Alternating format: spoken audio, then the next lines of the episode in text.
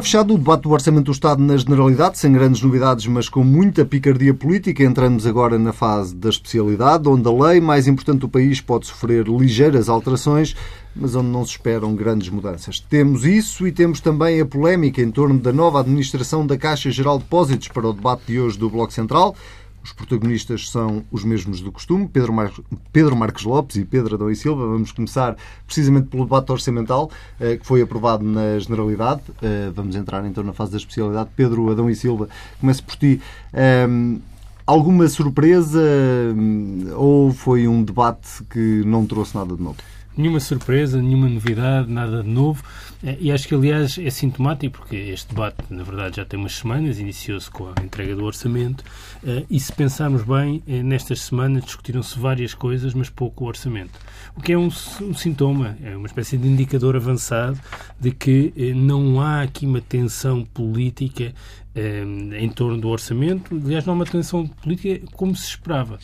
Eu julgo que se há um ano nos dissessem que esta discussão orçamental ia decorrer e em lugar de discutir o orçamento ia estar a discutir eh, as nomeações na Caixa Geral ou as licenciaturas de chefes de gabinete, eh, ninguém acreditaria. Toda a gente acharia que estava aqui um problema seríssimo eh, entre os partidos que apoiam o governo eh, eh, em torno da estratégia orçamental. Isso, não só isso não está a acontecer, como há uma dificuldade eh, do lado da oposição em encontrar uma linha de ataque ao orçamento.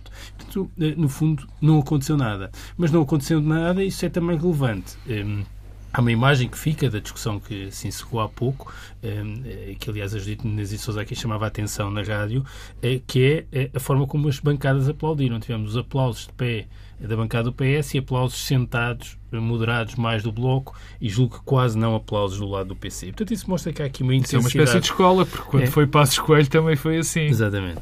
É, é, e Telmo Correia também. Qual é, qual é, qual é a, a grande, o grande enigma? É que, como é que foi possível, eh, com eh, crescimento económico hum, anémico, eh, um governo de minoria eh, com o apoio parlamentar à esquerda, eh, alcançar o déficit mais baixo da história da democracia e projetar para 2017 também um déficit ainda mais baixo. Isso pode ter um nome, chama-se cativações. Pois, eu não sei que nome é que tem, mas isso é um facto. É que eh, o governo anterior, eu julgo que isso é parte do problema do debate político, é que, e das dificuldades de Pedro Passos Coelho, é que o governo anterior tentou tudo e falhou sempre tudo. Eh, agora podemos dizer, bom, estes também estão a fazer, mas a verdade é que os resultados são outros. E esse problema é insuperável. Os resultados são outros com dois outros dados, um deles verdadeiramente surpreendente, outro não tanto. O verdadeiramente surpreendente é eu julgo que ninguém esperava que, com o comportamento que a economia está a ter e com uh, estratégias orçamentais que são restritivas, que o mercado de trabalho estivesse a ter o comportamento que, uh, que, está, que está, a ter. Ou seja, eu acho que ninguém aquela, consegue explicar aquela, isso. Aquela frase de Vítor Gaspar há uns tempos que dizia que não percebia o que é que se estava a passar no mercado de trabalho, agora funciona ao contrário. Uhum. Não se percebe. Bem, há, uma, há, há possíveis explicações. Uma delas é que há um problema no cálculo do PIB. Eh, pode ser que isso seja verdade, quer dizer, sabemos que eh, a forma como o PIB é calculado, isto não é só verdade para Portugal, os indicadores que são utilizados para cálculo do PIB, se calhar já não são ajustados àquilo que, é àquilo que são as alavancas das economias hoje, não é? Eh, e, portanto, isso pode fazer diferença, mas há qualquer coisa a passar-se. E o outro lado é a paz social. Um, o que, aliás, causa alguma irritação uh, aos partidos de direita que não mas é param é mais de fácil de explicar do que, é fácil do que a primeira explicar. parte, é? é? muito fácil de explicar, mas é talvez um dos principais ganhos uh, políticos desta solução de governo uh, e que causa uma dificuldade. É porque se Pedro Passos Coelho tem, tem razão quando diz, bom, afinal não havia estratégia alternativa, onde é que está a estratégia alternativa? Perguntou hoje várias vezes. os resultados são sofríveis. Bom, mas sem estratégia alternativa, no fundo, a fazer o mesmo que o governo anterior fazia, que no fundo foi o que Pedro Passos Coelho sugeriu, eh, com resultados sofríveis do lado da economia, com ganhos de emprego ainda assim superiores ao que era expectável, mas sem contestação social, bem, então as pessoas pensam, bem, afinal, se calhar ter o Partido Comunista e o Bloco de Esquerda comprometidos com uma solução de governo é uma coisa que tem ganhos. Tem é alguma coisa utilidade tem, ao país. Tem, tem uma utilidade, eh, e portanto isso, aliás, contraria a ideia de que era um risco eh, ter o PC no, no espaço do arco da governação. Pedro Marcos Lopes, que retens Antes deste, de me perguntares, deixa-me só contar esta pequena história. Havia um, um amigo meu, uh, militante e dirigente do, do PSD, que quando, quando se soube que ia haver entendimento entre o PS, o Bloco de Esquerda e o PC, me telefonou muito preocupado e me disse: Ah pá, a chatice vai ser quando as pessoas perceberem que o Partido Comunista Português não come criancinhas. E ele acertou uh, na mousse, nesse aspecto, uh, uh, no que diz respeito à, à, governação e a essa questão da, da, da, da paz social, digamos assim. E tu ias-me perguntar. Perguntava-te eu pelo debate propriamente dito. Olha, uh, Pedro Passos Coelho, sim. já agora deixa-me dar-te o um modo. Pedro Passos Coelho surgiu não com um discurso muito diferente daquele que tem surgido no, no, no último ano, ainda assim com uma agressividade, vou usar esta, este, este nome, eh, diferente daquele, daquela que estamos habituados, pelo menos Eu acho que a agressividade foi mais no tom de voz do que propriamente nos no argumentos. Tom, sim, pelo menos sim, no só tom. Foi, só foi no tom. Eu achei mais que estava mais. Eu só ouvi, não vi. É, achei mais zangado do Sim, que é o tom, é o tom. Mas, uh, mais zangado, okay. mais zangado. Sim. Eu acho que é, não, até politicamente não é a mesma coisa. Não é, não é, não, não, é, não é a mesma coisa. Um, Ou ressentido. Se este era a linha de argumentação do Partido Social Democrata e, e para este debate, eu acho que fez mal em tê-la deixada para o fim, tê-la ter deixado, ter deixado esta linha para o fim, porque o que se viu durante o debate, e, e eu tenho que fazer quase uma, uma nota pessoal, eu já remédio, tenho assistido a muitos debates orçamentais, eu não me lembro de um debate tão pobre. E quando se diz que o debate é muito pobre, particularmente num debate eh, sobre o Orçamento de Estado, eh, aí a responsabilidade normalmente é da oposição. E porquê?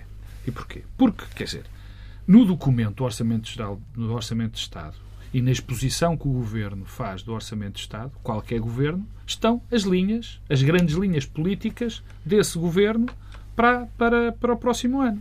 Portanto, o que enriquece, normalmente, o que deve enriquecer o debate do orçamento, é as contribuições críticas, ou, ou não, da oposição. Normalmente críticas, bem entendido. E o que nós verificamos é que não houve essa essa contraposição de uma linha política marcada, bem definida e com critério da oposição face ao governo. O que empobreceu muito, muito este debate, o que o tornou quase um debate sem saborão, ou que só foi animado por dichotes, ou por, outras, por outros pormenores que, que de facto não ficam bem e começam a ser um bocadinho penosos na Assembleia da República, que é ver discursos de pessoas que nitidamente não sabem aquilo de que estão a falar. Eu, eu hoje vi, ouvi, vi eh, e ouvi um discurso de um deputado do PSD que me deixou absolutamente um, um quase homónimo do Pedro Adão e Silva. Ainda bem que falas disso. Porque... Um quase homónimo do Pedro Adão e Silva que fez um discurso de facto, quer dizer, não foi o único, um discurso que, fica mal na democracia, fica mal. Foi um discurso indigente. Foi que fica mal vale porque não sabe o que, é que, o que, é que, está a dizer. E, portanto, esse Mas discurso... deixa-me dizer que esse discurso exemplo, teve uma coisa muito grave que eu acho que merece a pena ser sublinhada e que, aliás, recoloca a posição do PSD sobre uma questão central nesta discussão orçamental, que é a segurança social, coloca a posição noutro, noutro lugar. É que é, é esse deputado do PSD, Adão Silva, não tem rigorosamente nada a ver.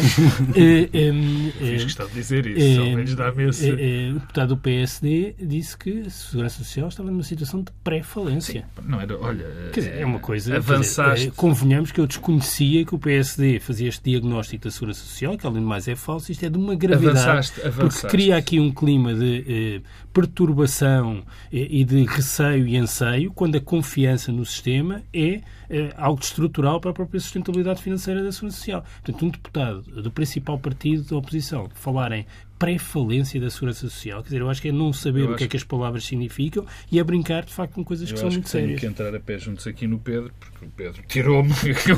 não, pensei que não ias falar deste ponto, era do Não ia, como dar o exemplo, porque dizer só que o discurso foi indigente e que, e que foi um discurso, enfim, lamentável, eu ia dizer porque é que era. Adiantaste e bem, não, não interessa ser. Levou, seja eu, seja... uma irritação mas, de Vieira da Silva. Não, mas a questão não é só da irritação. Eu, eu, eu ia falar disto e dar. Este foi, na minha opinião, corolário de um debate absolutamente falhado pela oposição. E eu repito, eu não vou repetir, ou pelo menos vou só dar as, as linhas gerais do que aqui já disse neste mesmo estúdio. Eu acho que este governo, este orçamento, é uma espécie de um, governo, de um orçamento de tina com os pozinhos. É, é numa espécie de debacle de toda da estratégia, ou pelo menos do discurso do Bloco de Esquerda e do PC. É um, um orçamento que não abre perspectivas rigorosamente nenhumas é um orçamento que teria que ser provavelmente assim devido aos constrangimentos brutais da comunidade. Mas é um orçamento que, nos, que deve deixar-nos a nós basicamente deprimidos, ou pelo menos a mim deixa. Mas não, mas não é por aí. Esta foi a linha do, que o governo escolheu. Era esta linha que tinha que ser contraposta. Escolheu? Ou que... Não, lá está, entre o escolher Era e o, entre, entre o escolhido e o, digamos assim, limitado. Era, é, é, esta, é esta a questão.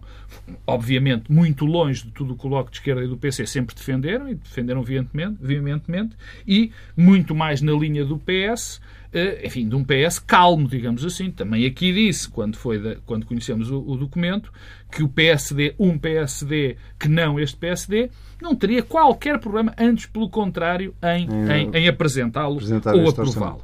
Agora, lá está a questão que se levanta, portanto, isto não retira nada àquilo que eu vou dizer. Eu estou apenas a falar do debate, foi isso para que tu me pediste. E no debate, e repito, por causa da, da, da interrupção, no debate exige sempre muito mais a oposição, porque é a oposição que tem que dar alguma alternativa. O discurso de Passos Coelho foi um discurso, enfim, inflamado, mas foi basicamente ler, lá está, tu disseste, foi ler uma folha de Excel lê uma folha de Excel. Exige-se mais ao, ao líder eu, da oposição. Eu, por acaso, mas, não acho que isso não, não, é em si uma estratégia não, má. Não, mas eu não Mas repara, o que eu comecei por dizer é que se essa fosse a estratégia do PSD desde o início do debate, pronto, Uh, não, não era obrigatoriamente má. Mas é que o PSD não fez isso durante o Mas debate. É o que eu acho que no contexto atual é má. Porque eu acho que é adequado. Agora baralhaste. Não, não, não é em si. Não é em si. Não é em si má porque por, não, em si, é, em si podia ser boa. Neste contexto é que é não, mais. Tinha uma Porquê? linha. É o... Porquê? Porque, para, eh, eu não me choca que a oposição faça uma avaliação, que foi aquilo, no fundo, que Pedro Passos Coelho tentou fazer, sobre, eh, no fundo, a própria execuibilidade e a viabilidade eh, do orçamento. O ponto é a estratégia económica está errada. Esse no é o fundo, ponto. Foi, o, ponto foi este orçamento não é, é execuível, tem aqui problemas, os resultados são medíocres porque não há estratégia económica alternativa àquela que nós tínhamos. Eh, este discurso tem vários problemas. Tem um problema de contradição, eh, eh, e que é a contradição em dizer, bom, afinal estão a continuar a fazer o que nós estávamos a fazer, mas depois ao mesmo tempo é dito isto é uma tragédia porque estão eh, com eh, uma eh, estratégia reformista radical que deita tudo a perder. Portanto, das duas, uma. Ou o governo está a continuar a fazer o que o governo anterior fazia, ou está a mudar tudo. Mas o ponto de este discurso não era mau em si, era se não houvesse um problema de lastro histórico. É que há aqui um duplo problema de credibilidade quando se faz este tipo de avaliação, número a número, do relatório do orçamento. É que problema de credibilidade dos quatro anos de governação. É que cada vez que Pedro Passos Coelho chama a atenção para estes problemas orçamentais que eventualmente existem, não sabemos, veremos daqui a um ano, está a chamar a atenção para aquilo que foi o seu histórico como Primeiro-Ministro com o Mas deixa-me lá fazer de advogado do diabo. Mas espera, mas é que há um segundo... As circunstâncias não são exatamente iguais, não é? Não, não sei, não, mas, mas, é, mas, há, mas, mas aí o meu segundo ponto. O meu segundo ponto é que este exercício já foi feito o ano passado. É que se nós recuarmos um ano, depois do discurso que não haveria coligação, depois que não haveria orçamento, depois que a Europa não se teria orçamento, depois havendo orçamento, o que foi sendo dito é que a execução orçamental seria uma tragédia.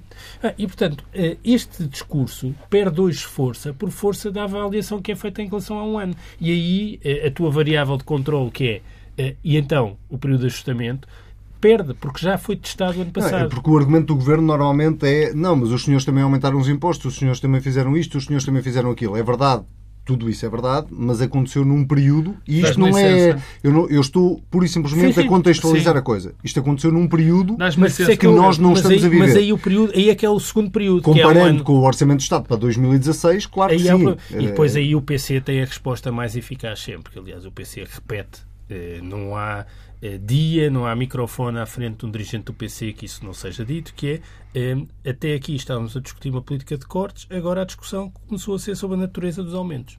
Ah, e isso eh, faz toda a diferença. O, o grande, mas sabes que o grande. Faz minha... toda a diferença porque dificulta a vida à claro, oposição. O, o, o, grande, o, grande problema político deste discurso não é propriamente a justificação com esse passado, porque de facto tens toda a razão.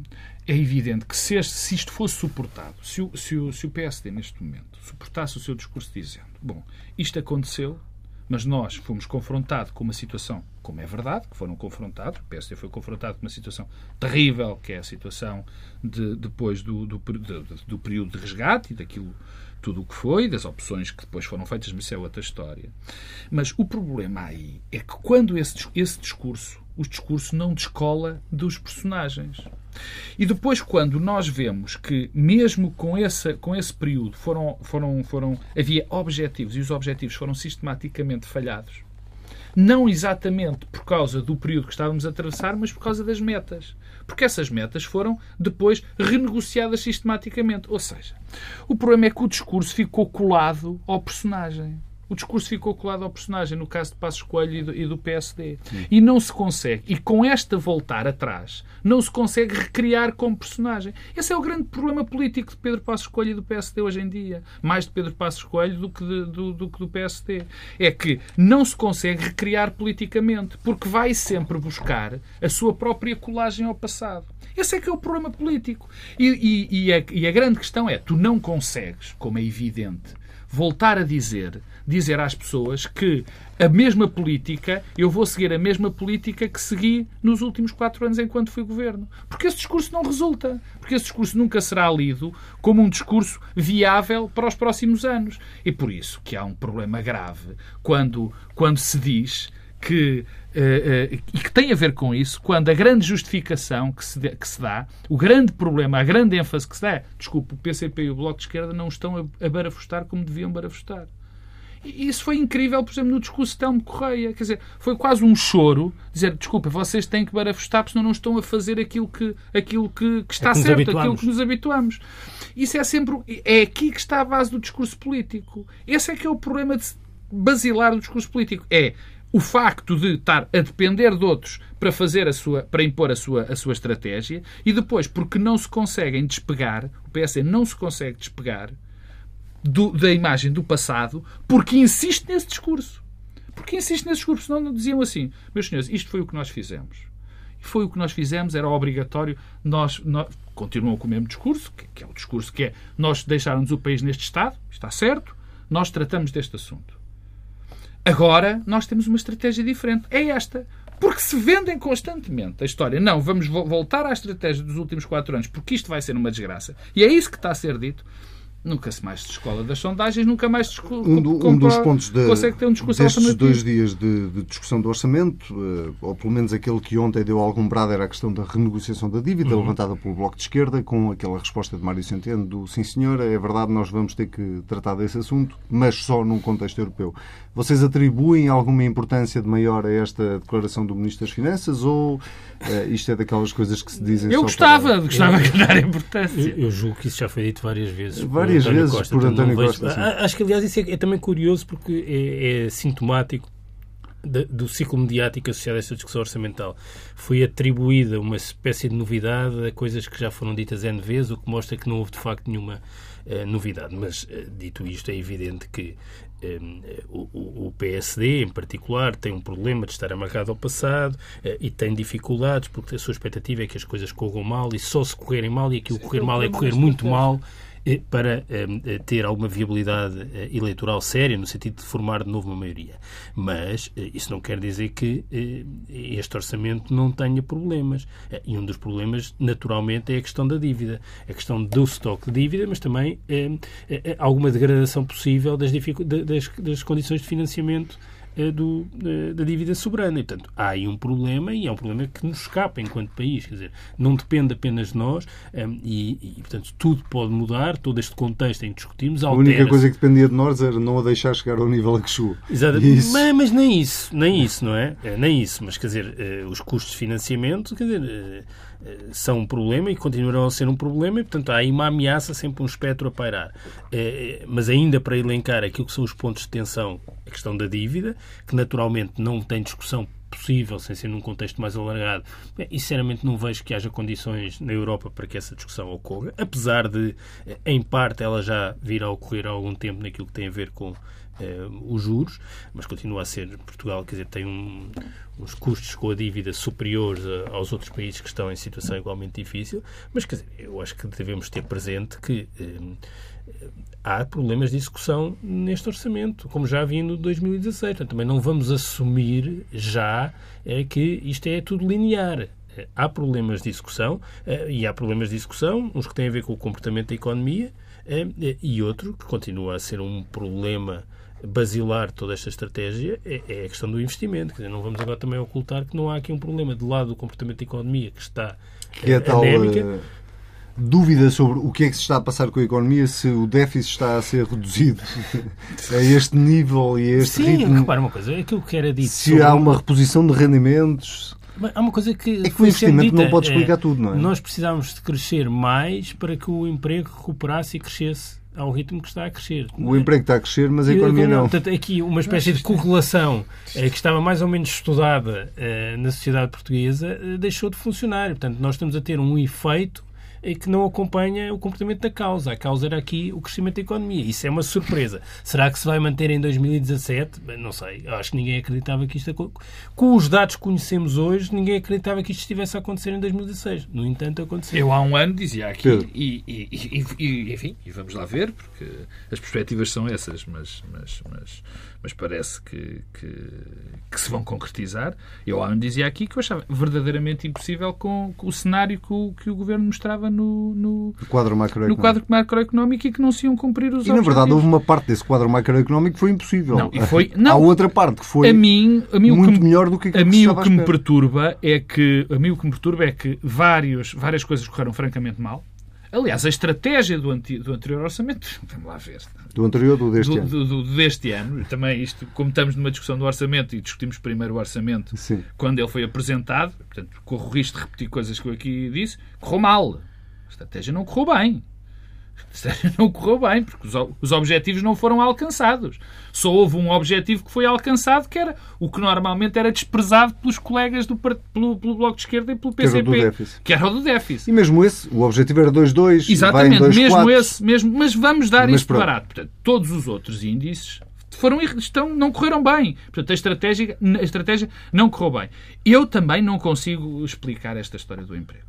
E, e mais não vou. E, e como olho para todas as variáveis que existem neste orçamento, e não acho possível, mais uma vez, que em 2017 as coisas batam certo. Quer dizer, mas mais uma vez digo, e eu acho que isto importa repetir: este orçamento é, lá está, é o orçamento da morte lenta. Quer dizer, mas é o orçamento possível, dizem, mas é o orçamento da morte lenta, claramente. Quer dizer, não há nada que nos diga que vai ouvir, que vai, que não há nada que nos diga, não. Está aqui claro que tudo vai ficar na mesma e que nada vai evoluir num sentido que permita que haja mais investimento, que, que a economia cresça de uma, melhor, de uma maneira que permita criar mais emprego e mais riqueza. Muito bem, vamos a outro tema da, da semana, Sim. que não é desta semana, já vem já há longas três, semanas, já vamos em três semanas.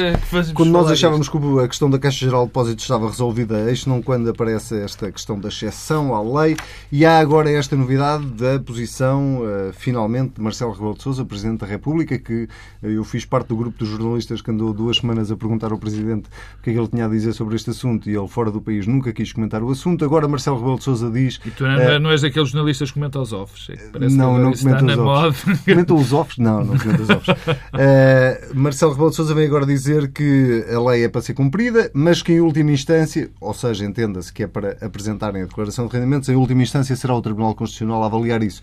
Uma posição, aliás, muito em linha com aquela que foi a posição do Governo, Pedro Adão Só há uma coisa aí que eu não percebo. Eu estava muito. a ler neste momento a nota da Presidência da República eh, e esta semana o professor Costa Andrade, que preside agora o Tribunal Constitucional, disse que o Tribunal Constitucional ainda não tinha sido estimulado e precisava de ser estimulado. Eu não percebo se. Eh, tanto para dizer sobre eu não percebo se esta nota de, eh, é um do estímulo. Presidente da República é um estímulo. Porque o Presidente da República diz que compete, porém, ao Tribunal Constitucional decidir sobre a questão em causa. Mas alguém está a pedir ao Depende Tribunal. Depende do nível de estímulo que o Tribunal Constitucional precisa. Não, é preciso que alguém coloque a questão ao Tribunal Constitucional. Isto agora parece uma questão formal. O Tribunal, não, é, o Tribunal que... Constitucional não pode avocar eh, Não pode. Eu não estou a ver eh, se o Presidente está a pedir que o Tribunal Constitucional se pronuncie, se está a pedir que a Assembleia da República É provável que tenha um documento. Eh, para se pronunciar. Portanto, posso estar a ler mal neste momento, que acabo de ver a nota da Presidência, mas acho que isso precisa de, de alguma clarificação. Aliás, dás-me licença, eh, também eh, quero que fique claro que, que li agora pela primeira vez. O Presidente da República teve a oportunidade de mandar isto para o Tribunal Constitucional e não mandou. Mas isso é evidente. Não, mas o Presidente é... da República promulgou a exceção à lei. Claro. Mas é que isto agora o que o Presidente está a fazer é uma interpretação de que a lei de 83 obriga a, mas que carece de pronúncia do Tribunal Constitucional. Eh, eu, quer dizer, não, não, não tenho, não, nesta não consigo dizer o que é que está em causa. Agora, a questão de fundo mantém-se. Eh, é, é, é, surpreendente, continua a ser surpreendente, que eh, aquilo que era o dossiê provavelmente mais difícil, juntamente com o objetivo de ter o déficit abaixo de 3%. Juntamente com o objetivo de ter o déficit abaixo de 3%, o dossiê mais difícil que o Governo tinha era, de facto, a questão da capitalização da Caixa Geral de Depósitos. Como é que o Governo geriu com tamanho sucesso na questão substantiva de fundo, que é a solução para a capitalização, este tema e em tudo o que tem a ver com o modelo de governança eh, da Caixa tem sido uma sucessão de desastres. Quer dizer, eh, foi o prolongamento do prazo da administração anterior, eh, os administradores não executivos que foram impedidos depois de convidados, quer dizer as consultas, eh, os, os, documentos encomendados a consultoras e a auditoria forense, eh, os salários da administração eh, e a confusão em torno dos salários, que eu acho que é uma questão diferente desta, e depois as obrigações de transparência dos, dos membros do Conselho de Administração, quer dizer, que é uma coisa de facto insondável. Mas politicamente não há aqui um sacudir da água do capote, quer da parte do Governo, quer da parte do Presidente da República, quando o Governo criou a exceção à lei, o Presidente da República promulgou e agora Governo e Presidente da República vêm dizer nós não temos nada não, a ver com isto, o Tribunal Constitucional coisas, que resolve. Há duas coisas que eu não compreendo. Uma, como é que é possível uh, alguém pensar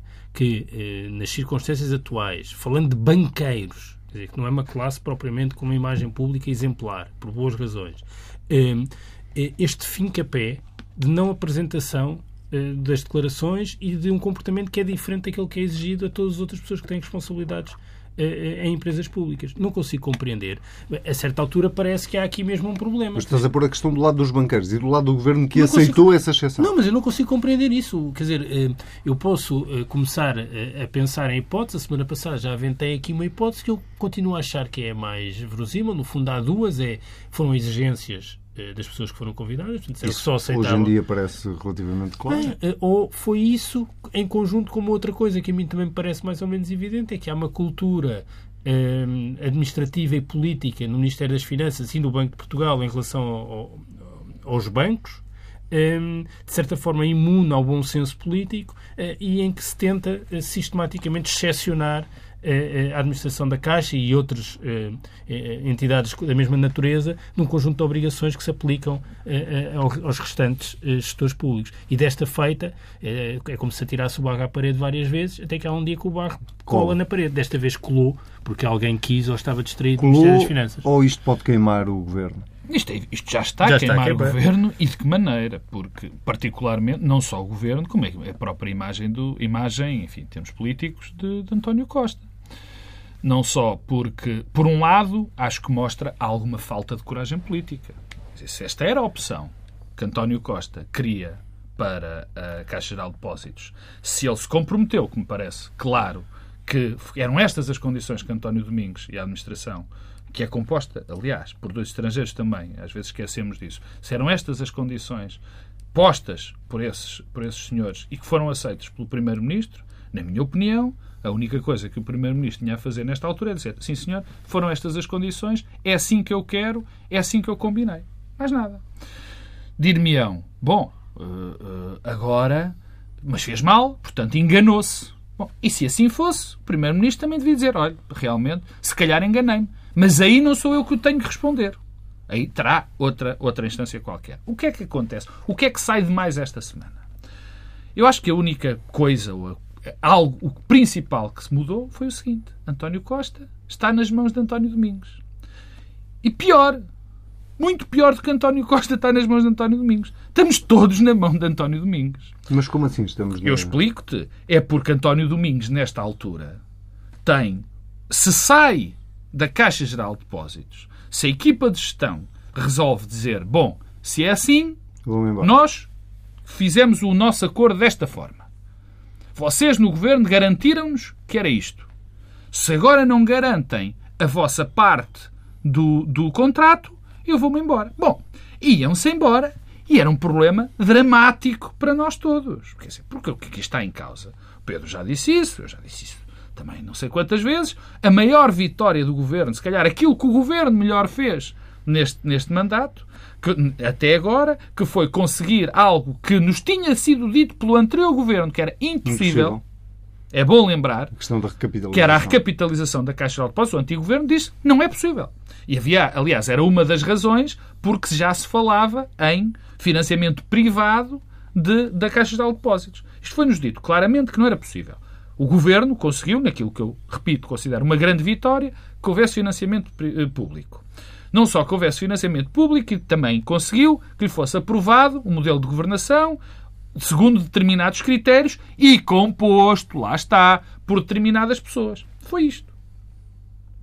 Se agora, de repente, esta administração sai, cai, isso faz, por exemplo, cair também todo o acordo que nós tínhamos com a Europa em relação ao financiamento público da própria Caixa de Depósitos. Que, não oh, Pedro, que oh, Pedro, uma eventual mudança oh, Pedro, de, oh, Pedro, não, seja Pedro, não sei. O acordo era Oh, Pedro, o acordo era global. Eu não sei. Envolvia os nomes, não é? Não, por acaso, por acaso até envolvia os não, nomes. no sentido que está bem, mas é evidente. os nomes no sentido que houve uns que Sim, não bom, foram vetados, mas, mas não... vetados, se houve uns que foram vetados é porque os outros foram aprovados. Quer dizer, no fundo, tá esta, bem, mas, dizer, é esta Agora, se sai o, o rombo que isto dá a imagem pública, que isto dá na imagem pública, a imagem para o mercado, digamos assim, essa, essa, essa coisa que nós não essa sabemos bem, abstrata. essa entidade abstrata. Isto é gravíssimo. Quer dizer, portanto, quando eu digo que está refém a estratégia que neste momento António, António Costa está refém de António Domingos, é nessa perspectiva que eu quero dar. Mas deixa-me acabar como comecei. Eu acho que era fundamental. E acho que, de facto, não... aqui António Costa não mostrou coragem política. Foi isto com que eu me comprometi é isto que eu vou fazer. Pedro, achas que toda esta polémica pode levar à saída da administração da Caixa? Não faço ideia, não consigo compreender. Acho isto tudo insondável, tão insondável. Um, Espanta-me porque este fim capé, quer dizer. Um, eu, eu, não gosto em particular, não aprecio em particular esta uh, divulgação de tudo.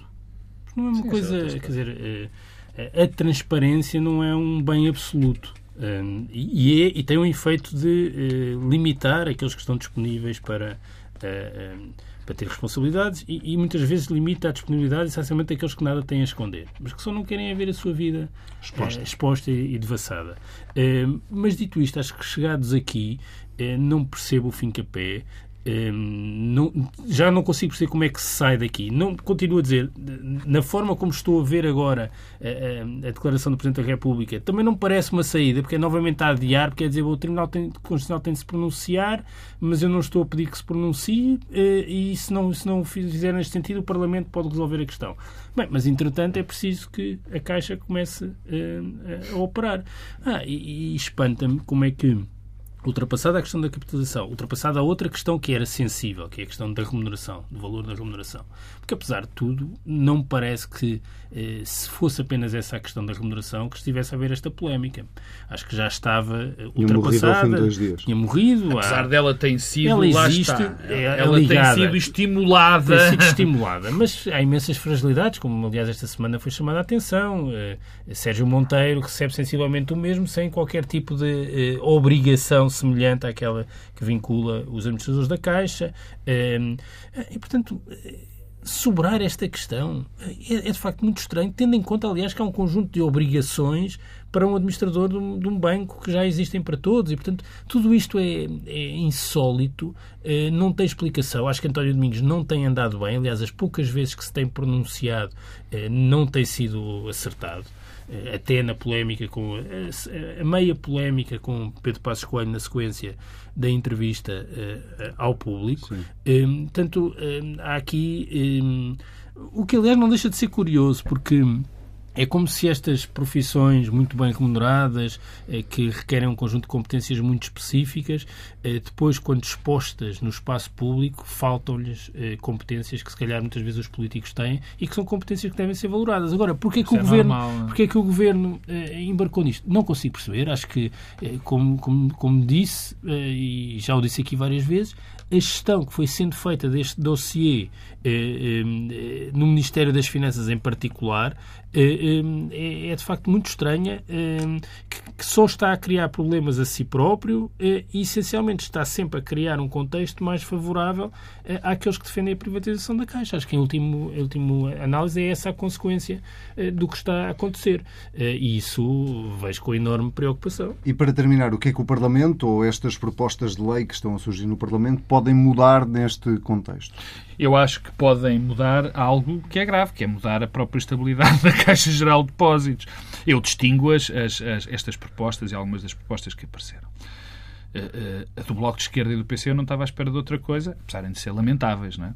E a do PSD? Como a, é do PSD, a do PSD acho grave a do PSD acho grave. Não sei se a do Bloco e do, desculpa, Pedro, não sei se a do Bloco e do PC são lamentáveis, não são lamentáveis, são coerentes com aquilo que é a perspectiva do Bloco e do PC Acordo, sobre as moções. Olha, então- Lamentável então, é outra coisa. Então eu revejo, então eu revejo. É. São lamentáveis porque eu acho aquilo tu tão disparatado. Eu também, discordo, eu também acho. Sim, mas eu acho aquilo, quer dizer, pensar, são lamentáveis porque, quer dizer, qualquer pessoa na minha opinião, que no mercado aberto, numa economia que tem setor público e setor privado, acha que um banqueiro tem que ganhar menos que um primeiro-ministro, acho um disparate e, e acho um disparate lamentável. Bom, a, a, em relação à posição do PSD, eu, eu de facto eu fiquei esmagado fiquei esmagado com a questão de me dizerem que não só se alinhava com parte da política, daquilo que devia ser a política salarial que o Bloco de Esquerda e o PCP também defendiam, o que é algo que eu fiquei basbaque, porque os rendimentos da, dos administradores na Caixa Geral de Depósitos no tempo do mandato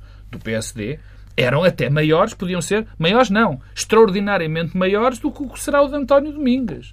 E, portanto, eu acho que há aqui uma questão, uma contribuição geral para uma, para uma instabilidade na Caixa que nos pode, eu repito com isto, que nos pode sair muito caros. Porque, apesar de tudo aquilo que eu disse e que eu acho que o Governo teve pessimamente, continua a estar, estar refém, está refém. António Costa demonstrou, demonstrou pouca coragem política neste dossiê. Eu vou-te ser muito sincero. E não é pelo facto de ter, se calhar, ter falar mais uma semana da Caixa de Depósitos. Eu quero que isto se resolva depressa, mas muito depressa. Porque o que está em causa, eu não sei se as pessoas percebem isso, o que está em causa é extraordinariamente grave. Mas há uma coisa ainda curiosa, pegando até eh, em António Costa, e que esta semana eh, disse que para ele isto era um dossiê eh, fechado. Normalmente, quando os políticos dizem isto é um dossiê fechado, é porque está longe de estar fechado.